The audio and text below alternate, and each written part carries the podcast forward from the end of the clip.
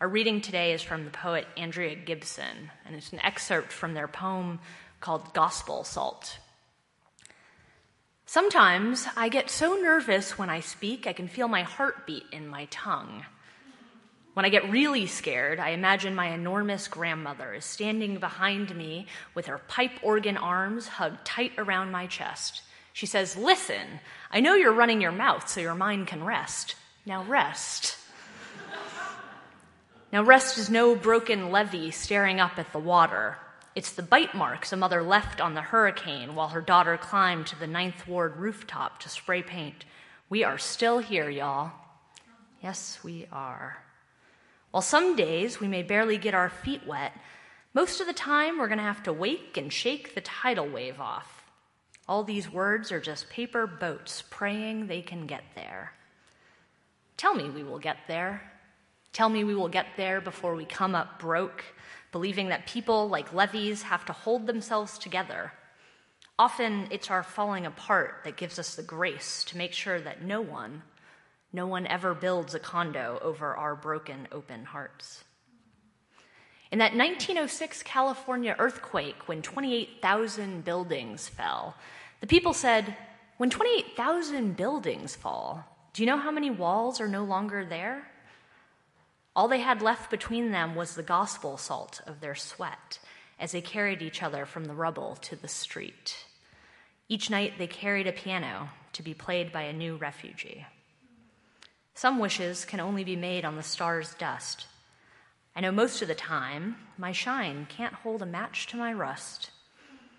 When my grandmother died, I started wearing her thimbles on my fingers. I'd type these poems and hope that every key I'd type would sound like the footstep of someone coming home, the way my friend came home from Iraq and named his baby daughter Viva. We've all fought for our lives more than we know survived our own questions. How can you grieve a poisoned sea, a bleeding gulf? Can even the moon handle that kind of gravity, that pull to surrender? I say science can split an atom, but what if Eve could put Adam back together again by reminding him that the garden is just a seed, sometimes so small it can fit on the tip of your tongue? See, I'm hitchhiking with the green thumb, hoping to grow something in the trust of letting y'all pick me up. Because today, trust me, I was falling for the wreckage. Remind me that the most fertile lands were built by the fires of volcanoes. Remind me to plant my feet in the one thing that flowered when everything else erupted. Usman, an immigrant from Pakistan, could not stop saying, Brother, brother. He said, Brother, brother, to the man, the Jewish man, whose hands he held down 98 flights of stairs to escape the fall of the Twin Towers. Right now, that is the only hour I will set my heart to. The moment we realize sometimes that it's the metal in wind chimes that reminds us of how soft the breeze is. Maybe my grandmother only believed in Jesus because she believed he came back wearing that whip on his back like a halo. Either way, this world has picked me enough times for its madness vase, for me to know that sanity is not running from the window when the lightning comes. It's turning thunder into grace, knowing sometimes the break in your heart is like the hole in the flute. Sometimes it's the place where the music comes through. A friend of mine tells a story about what happened when her grandfather died. And what happens when you die? It's a classic UU question, but her answer isn't one that I've heard before. She planted him. And I get that that's not normally what we mean when we talk about what happens when a loved one dies. But in this case, my friend spent some time, a whole afternoon, hours, painstakingly plotting every four inches, little holes in the ground in her postage stamp backyard. She planted little bits of her grandfather's ashes, and into each of these holes, she planted a tiny little black seed, a perfect sphere, a kernel of a morning glory that would blossom, that would grow to honor her grandfather. Into each of those holes, and every four inches, went her grandfather's ashes and a tiny black seed When she was done, she looked at the seed packet and saw that for best results, she should have soaked the seeds overnight. Which felt pretty bad because it was her honoring her grandfather's memory. And she thought about digging them all up, but there was no way that that was going to bear any fruit. No way she could go through and dig up the tiny black seeds without also digging up her grandfather, and all seemed like a mess. So she got on Amazon and ordered a new pack of seeds. And those she soaked, she put in a wet paper towel and let sit in a sunny spot in her house for a few days. Within a week, there were little leaves sprouting. She didn't wait a week to check on the seeds because, of course, this was her grandfather's memory that she was honoring. And so she was pretty preoccupied with the seeds throughout that entire week. There was a period after they got planted in the wet paper towel, and before those little bits of green popped up, where the seeds looked, quite frankly, very gross. These are her words, not mine.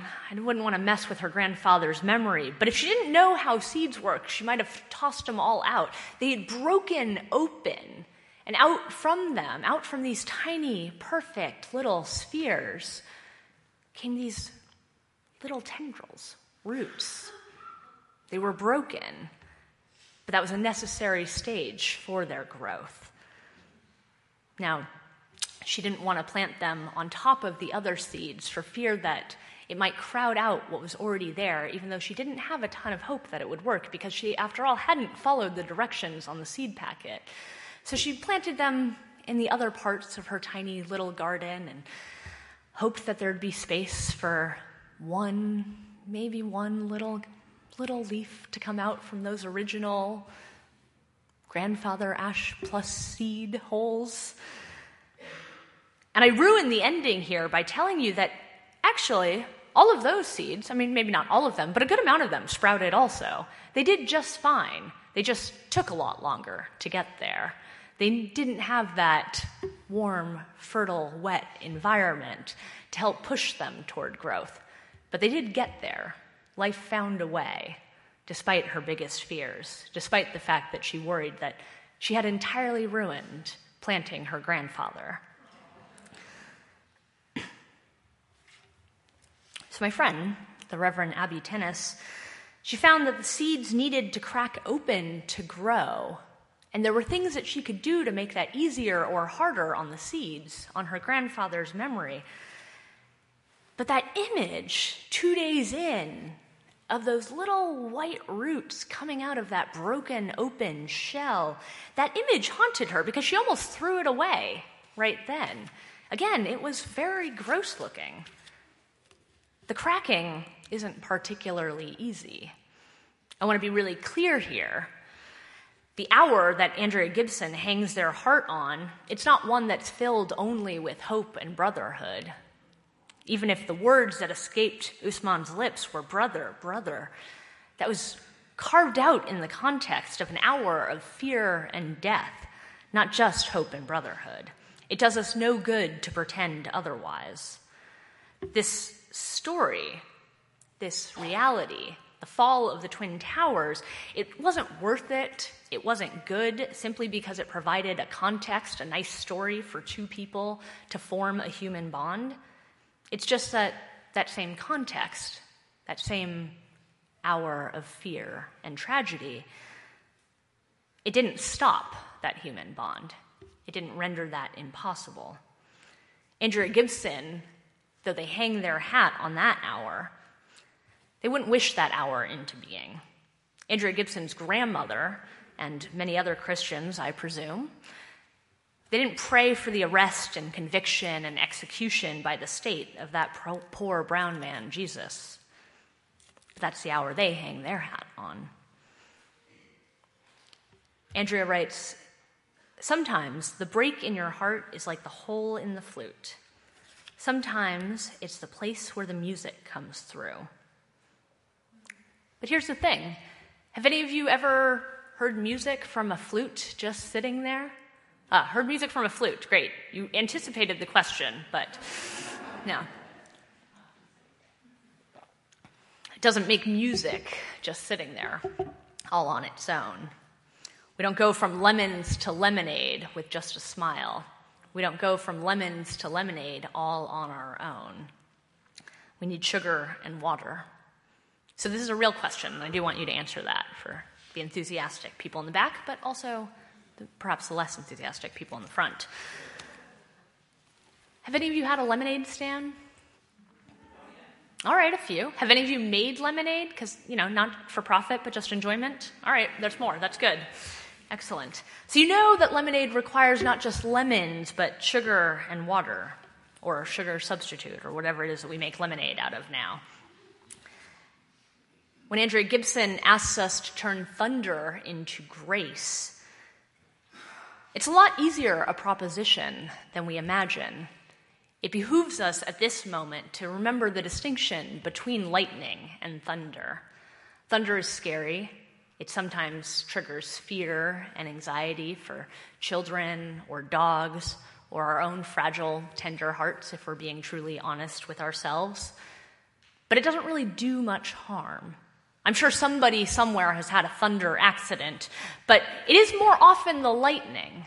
The thunder simply says the lightning happened.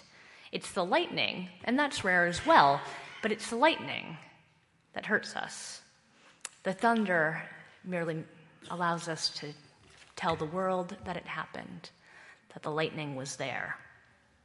So when Andrea Gibson asks us to turn the thunder into grace, it's not asking us to turn harm and violence into grace, but simply the announcement the being together, the ways in which thunder might move us into fear, or move our dogs or our children if we're big and bold and strong all of the time. We have some options. Some of us might use that as an opportunity, an invitation to crawl into bed under the covers and know that when you've got the blankets over your head, the lightning can't hurt you. Some of us might also instead use that invitation to seek out a child or a dog, or if you're a child, an adult or another child, human company, a place near the window to enjoy that magical link between the lightning and the thunder. To know that when the thunder rolls, we know something about the relationship that we have with lightning. It tells us something about the danger that's actually in our lives. So, here in this religious community, I think we too are offered that same opportunity. Now, those perfect little seeds, those perfect spheres, not pre moistened, just tossed into the ground, or perhaps tossed on the concrete floor, they're less likely to grow. But as my friend discovered, they often do. Life finds a way. Those of us who find ourselves in this room coming here out of habit, but not any particular openness or desire to connect or pre moisten, growth might find a way. Life might work its magic on you. But I think we do ourselves a favor. We say yes to life's invitation to grow when we allow ourselves to bathe in a little bit of water and sugar. So I'm going to ask you all to turn to someone near you, and you don't have to participate, but I will stand here and watch. So I'm going to ask you to turn to someone near you and share a moment of sourness. It doesn't have to be your deepest, darkest pain, but something you're carrying. And share that with the person next to you if you're willing. And perhaps they'll do the same.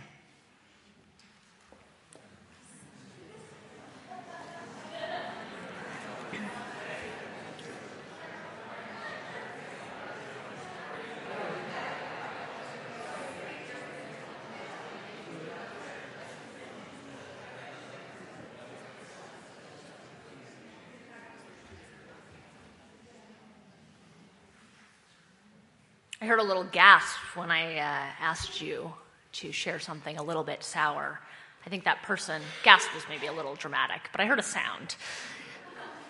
I think that person possibly expected me to say a little bit of sweetness some sugar, since that's what we offer each other in religious community. And of course, we do. We share our joys with each other, we share our celebrations. But there's a thing about sugar, you know, it's a controversial dietary additive. And a lot of people would say it's empty calories, right? I propose emptiness in this case carries a different sort of meaning. That the sugar that we offer to each other is emptiness in the sense of space, someone else to hold that difficulty with you. That too is a type of sugar we offer each other, not just the joys, though that also, but also the space and the room and somebody else to share your journey with you. Here in religious community, life may find a way to work its magic on us, but a little bit of sugar, a little bit of water, the willingness to be open. It's a pretty simple recipe, and it helps us grow a lot faster, crack open and send out roots much faster.